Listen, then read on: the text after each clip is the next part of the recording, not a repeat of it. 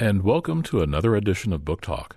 I'm Stephen Ussery, and I'm happy to welcome William Hazelgrove to the program today. William has written over 20 books, including Madam President, The Secret Presidency of Edith Wilson, and Al Capone and the 1933 World's Fair. Today we'll be talking about his most recent title, Greed in the Gilded Age, The Brilliant Con of Cassie Chadwick, which is published by Rowman and Littlefield. William, it seems like in my 20 years of doing interviews for Book Talk, I've talked to quite a few authors writing about any number trials of the century. How did you come across the trial of Cassie Chadwick? You know, I was looking around on the internet and I stumbled over an article on her. She really was the media sensation of her time. And suddenly I found thousands of articles on her and I started to stitch the story together. There's no books. There was one in 1970 on her that was mostly almost sort of like fiction, but there was really no books at all on her. So I realized that newspapers would be my resource. Just started to put this story together that, like you say, would become the trial of the century together through all these newspaper articles. So the quality of newspaper reportage back then kind of inconsistent. So how do you know which of those reports to trust more than another one that might have a conflicting set of facts? Uh, great question. Actually, uh, what you would do is uh, you would compare a lot of these newspapers, and you know the writing at that time was really bad. Was a lot of it was sort of like yellow journalism, you know, very Citizen Kane esque in terms of just they would stretch the truth.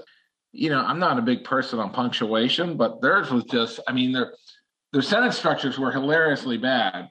But in terms of the content, what I would do is I would compare all these different papers and you would start to see okay this is probably true and not true. You know like this pans out this doesn't. I wrote a book called henry knox's noble train and in that book i had the same issue. And this took place in the 18th century where i had to go off a lot of newspaper articles a lot of old diaries and a lot of things contradicted each other. So the point you have to say what makes sense? What's the thing that really makes the most sense to the story and what's logical? And with Cassie Chadwick, again, she was such a media sensation. I mean, she kicked Teddy Roosevelt's inauguration, you know, off the front page. She was, you know, just this incredible sensation for media at the time because by claiming she was illegitimate daughter of Andrew Carnegie and being of the 1%, you know, sex and money and just this fascination with this class of people. It was a newspaper's dream, and the circulations for these papers just went way up. It seems like American media has kind of returned to that place of highly partisan media atmosphere with concentration on sex and things like that. Oh, yeah. You know, it's all eyeballs, right? It's what people will read. I mean, I like the New York Times, but it's not the New York Times of before. It's a lot of opinion pieces. It's almost like a blog. You know, you read the front page of it, and half of it's opinion pieces, and not on heavy duty subjects either.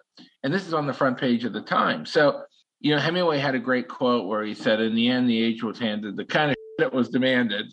I mean, this is very true. You know, the age has a certain demand and people fulfill it. So, and certainly media is is always about selling, be it newspapers, television, whatever. So, you know, there is that component. Now, the good thing about media, you know, I did a I just did a book on Titanic as well, where I used newspapers quite a bit, and my thesis was really controversial, but I backed it up because I had all these different newspaper articles with interviews from passengers and crew that all matched up. So in that way, it's a great fact checker because these people could not coordinate stories, mm-hmm. and they all were talking to different reporters. Well, let's get into the story in Greed in the Gilded Age. Let's meet a few of the people involved in the tale. First up, we have Elizabeth Bigley. What was her life in Canada like? Well, poor girl. Father worked for the railroad. A little strange. They said she had spells, quote unquote, where she would kind of go into another world and wouldn't talk. She had a lisp she was a little deaf in one ear, but she had this real yearning for fine things. And at a very, very early age in Canada, she um, took a little business card into town and put on it that she was an heiress due to inherit $15,000. And she went into a bank and lo and behold, came out with a credit line. And she went all over town and and this is when she's maybe 20, you know, ate in restaurants, bought all sorts of clothes, stayed in a hotel. I mean, when they caught up with her, the bank started to cross check the information. They found out that, you know, she wasn't who she said she was. She was in a hotel. So, I mean, and she got caught and put on trial there for that very first crime. But so she was a, a person who really wanted more.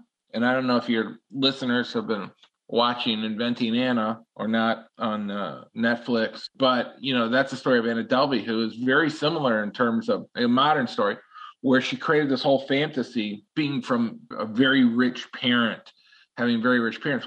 This is really Cassie Chadwick, or rather Elizabeth Bigley, in, you know, her early days is that she really sort of fantasized about being just this immensely wealthy person.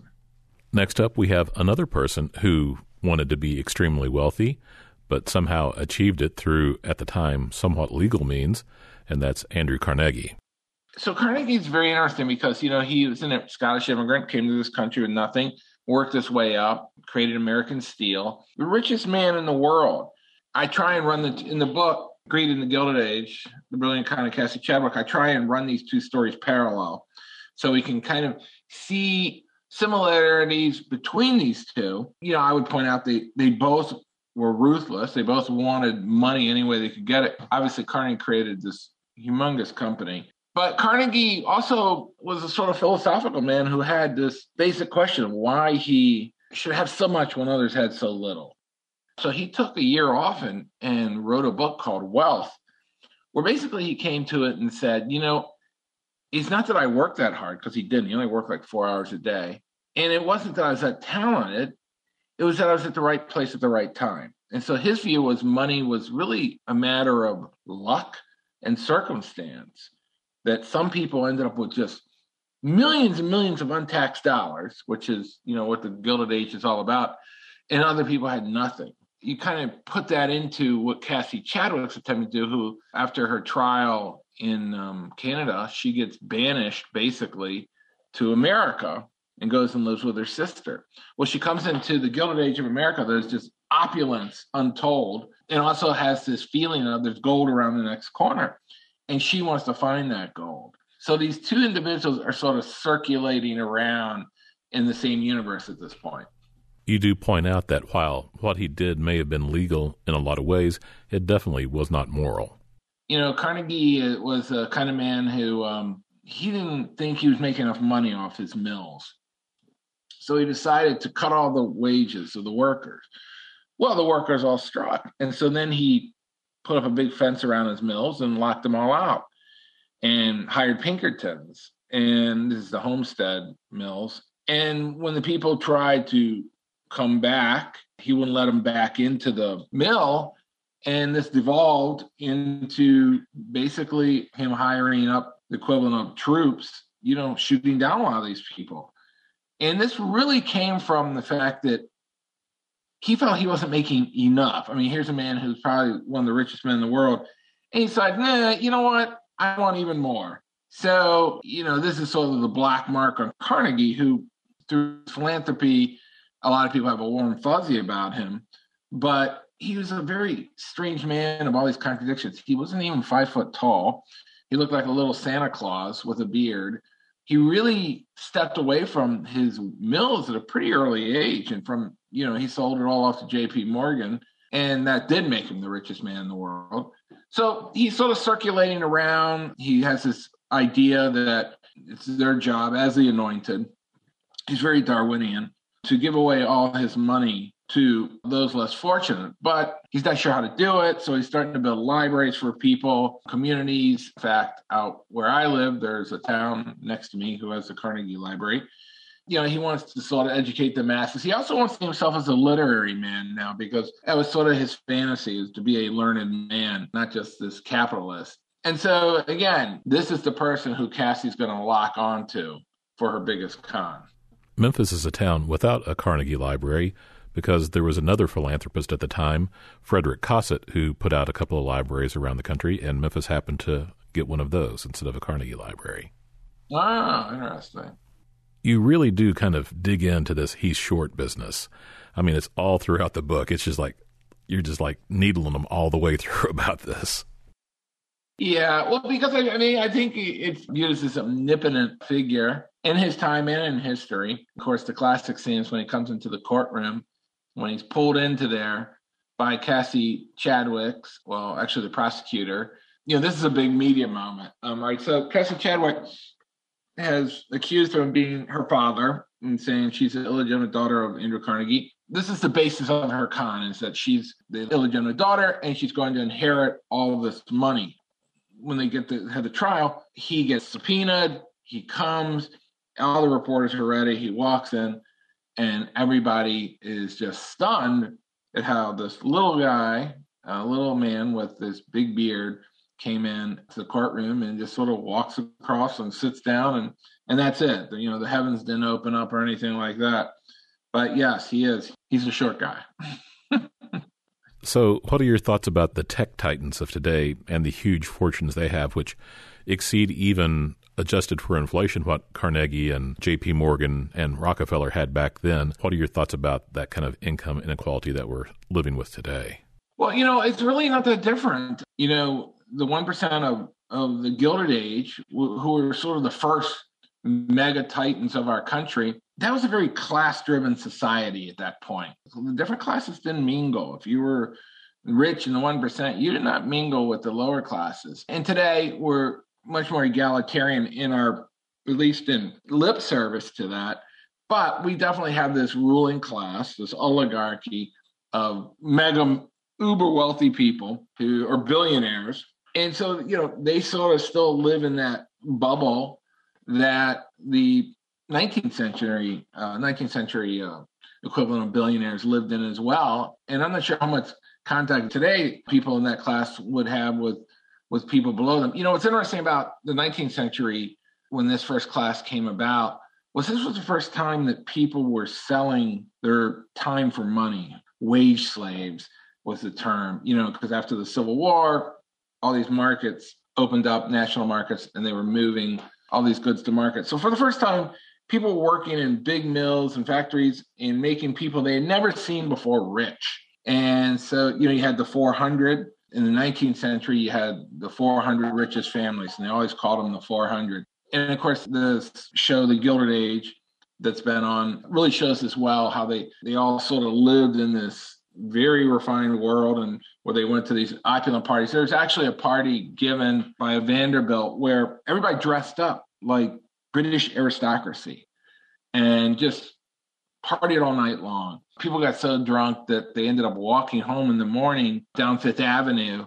They were all dressed like, you know, people from the 17th century with stockings and all this and wigs. And people were just amazed, you know, that this class of people who who are now sort of trying to fashion themselves like the British aristocracy. So I mean, here we are, this country that came, you know, came to America to create this supposedly classless society where we're all the same because we don't want what the British had, and yet, you know, we developed this uber class of people who pretty much want what the British have, and that is to be the ruling class. Which you can make an argument going up through the East Coast, the power band that runs through Wall Street to Washington still exists. And you do point out Mark Twain's intent on calling it the Gilded Age because beneath the thin veneer of a, a gold leaf or paint, it's just regular old stuff.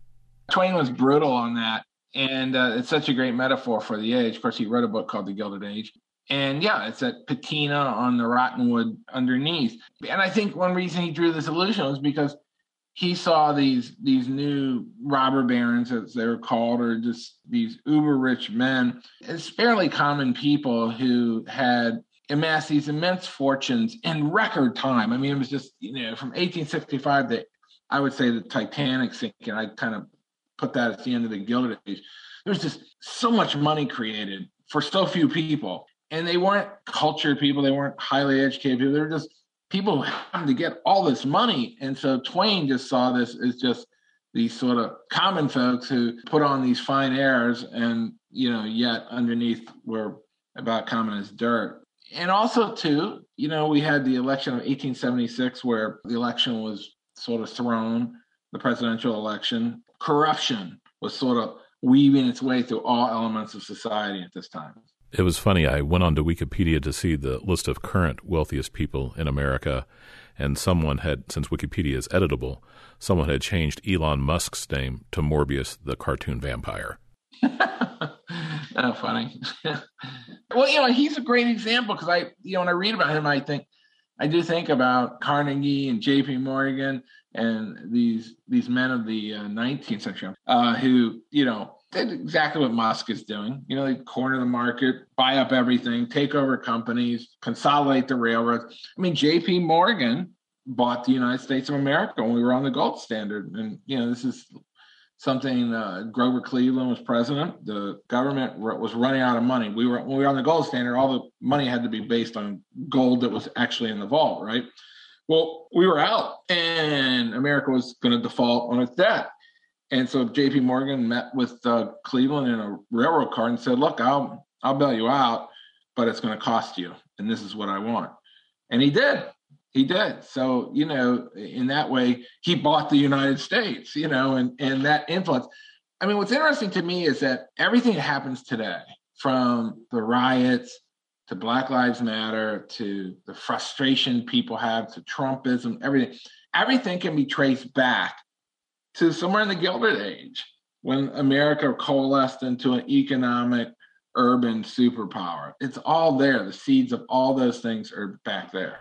Now let's go back to our cast of characters. Who is Mrs. Alice Bastato? Ah, it's Cassie Chadwick. You know, she would change her name. Actually, Elizabeth Bigley. She would change her name as she saw fit. And this is at a time when you had no social security number, you had no IDs. You could just become somebody else. And so, when she came to America, she changed her name to Alice Bastato, and she basically became Madame de Vere as well, who was a uh, clairvoyant. Miss Bastato was another Irish heiress, and she used that non diploma for uh, a gentleman, Dr. Springsteen, who she suckered into marrying her, who on the night of his wedding, all the creditors showed up at his doors because she'd been out spending like crazy. And he had her investigated and, and basically kicked her out 10 days later. So, you know, she was always changing her identity. And you know, it's, it's a very fascinating thing too with America at that time is that you could basically remake yourself very easily. Today it's harder to do, but at this time you could change your name, become somebody else. And there was very little ways people could track you down. I mean, when Cassie Chadwick got sent to prison twice, the second time she went back, they weren't quite sure who she was of all her aliases. And, you know, it wasn't like they went to some computer database. Somebody recognized her at prison said, oh, yeah, that's Elizabeth Bigley. So, you know, this seems very arcane to us, but you think about it, I mean, Social Security numbers didn't come into the New Deal, right? Which was in the 30s. It's really interesting that of her many aliases, that Madame de Vere, at least in that persona, she is providing something, you know, be it hokum about people, their relatives on the other side, maybe even a little bit of sex work along there. So at that point, she was actually giving people some value for money as opposed to her later cons. Can you kind of give us an idea of how these cons worked of just saying, here's a piece of paper, give me a lot of money? All right, so let's talk about her con with Carnegie because it kind of is the boilerplate she used. Okay, so what what she basically did was with Carnegie was she created trust documents, very sophisticated trust documents. She wasn't stupid. And so then she went to New York. She met a lawyer named James Dillon. She said to him, Will you take me to my father's house? She gives him directions, and about Fifth Avenue in front of Carnegie's mansion. Dillon's mouth drops open. She goes, I'll be right out. And she goes into Carnegie's mansion kills some time with a maid, maybe 20 minutes, comes back out and drops the trust documents at Dillon's feet. And Dillon's a well connected financial lawyer. He picks up, she goes, I got to tell you something. You can't tell anybody. I'm the illegitimate daughter of Andrew Carnegie. He's like, oh, oh yeah. she's like, I'm going to inherit all his fortune. You can't tell anybody. Well, of course, he tells everybody. So what she does then is she would go from that point. She went to the Wade Park Bank, a guy named Ira Reynolds and she had a package and she said to Ira Reynolds, This is full of Carnegie securities. I have to tell you a story. She tells him the story. And she goes, It's worth $5 million. And I need a letter of credit on it. And Ira Reynolds says, Well, I should open up this package. And she says, You don't trust my word. Now, this is a time when there was a lot of deference to women, especially wealthy woman, what she was perceived as, because she had married Dr. Chadwick. We can talk about that, who was a wealthy doctor. And so Ira Reynolds says, You're right. I don't need to see it. I'll give you the letter of credit. So she takes that letter of credit worth five million, and then she goes to another bank, the Oberlin Bank. And she goes to the president of that bank and says, You know, I've got this letter of credit, but I've got to tell you a story. So she tells him the same story, and they buy it because she now has this paper from another bank and says, you know, I need cash. If you could provide it for me, I will give you the Carnegie fortune. So she holds out the carrot of this vast fortune coming to their bank, and they give her the money. Basically, they give her what they perceive as short term loans for the big mother lode that's going to come in. And so she plays it like checkers. She goes from one bank to another, using each bank as collateral against the next bank. So it's kind of like cutting checks in a way. Exactly, and it's it's a, it's a Ponzi scheme to use the 1920s comparison. In that each bank backs up the loan for the next bank, but no bank really holds any funds.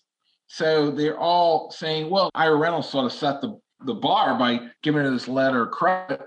But she uses that for bank after bank after bank after bank, getting millions of dollars in cash from these banks spending it all over the place, and then going to say another bank in New York and saying, I have you know this credit from here, I got this letter credit from here, and I'm going to tell you a story. Tell them the story. She even used it on a, a wealthy pastor who was sort of the pastor to the rich, to J.P. Morgan and all these people, very well connected.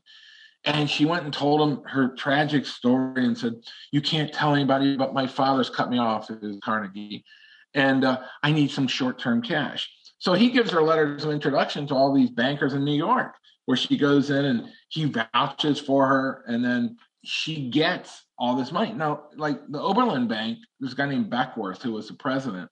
He was a very staid banker who would never take a risk. You know, people said she had hypnotic eyes and that she had um, a very strange air about her. And she had a habit of speaking in a low voice and she had a slight lisp. And she was very good looking and had a good figure, and men would sort of lean in close to her. Well, Beckworth is totally taken in. Not only does he give the entire funds of his bank, he's not a big bank, but he gives her a hundred thousand of his own money.